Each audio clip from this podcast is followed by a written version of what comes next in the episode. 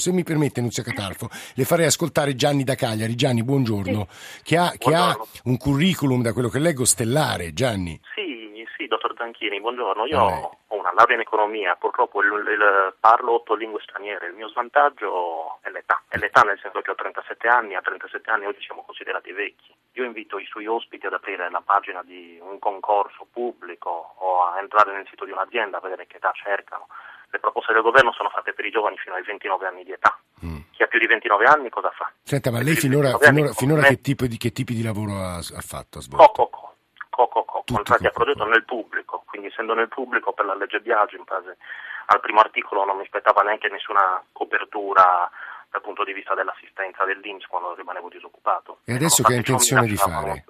Adesso che farà Adesso che ha intenzione di fare? La, la speranza la politica ce l'ha fatta perdere e quindi l'intenzione qual è? Quella di andare al, al vicino aeroporto e di, e di, andare via. Londra, dove vanno tutti? Non lo so, io chiedo vostri ospiti di darmi un consiglio. Dimmi cosa devo fare. Nunzia Catalfo, se può una risposta a Gianni credo sia doverosa.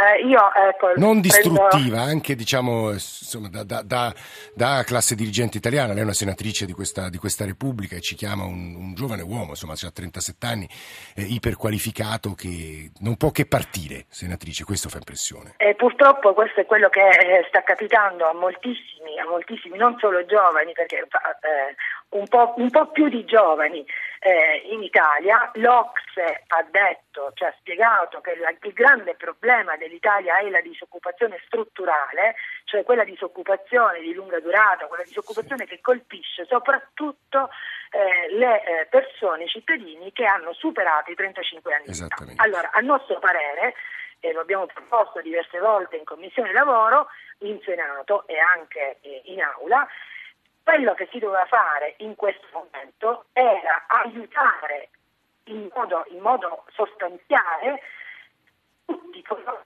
che stanno nella condizione di disoccupazione strutturale. Ma come li aiuti però? Non ci sono i fondi, Catalfo, lei lo sa. Eh, ma gli incentivi si decidono, sono scelte politiche, queste sono scelte politiche, i fondi trovano come si trovano per altre cose.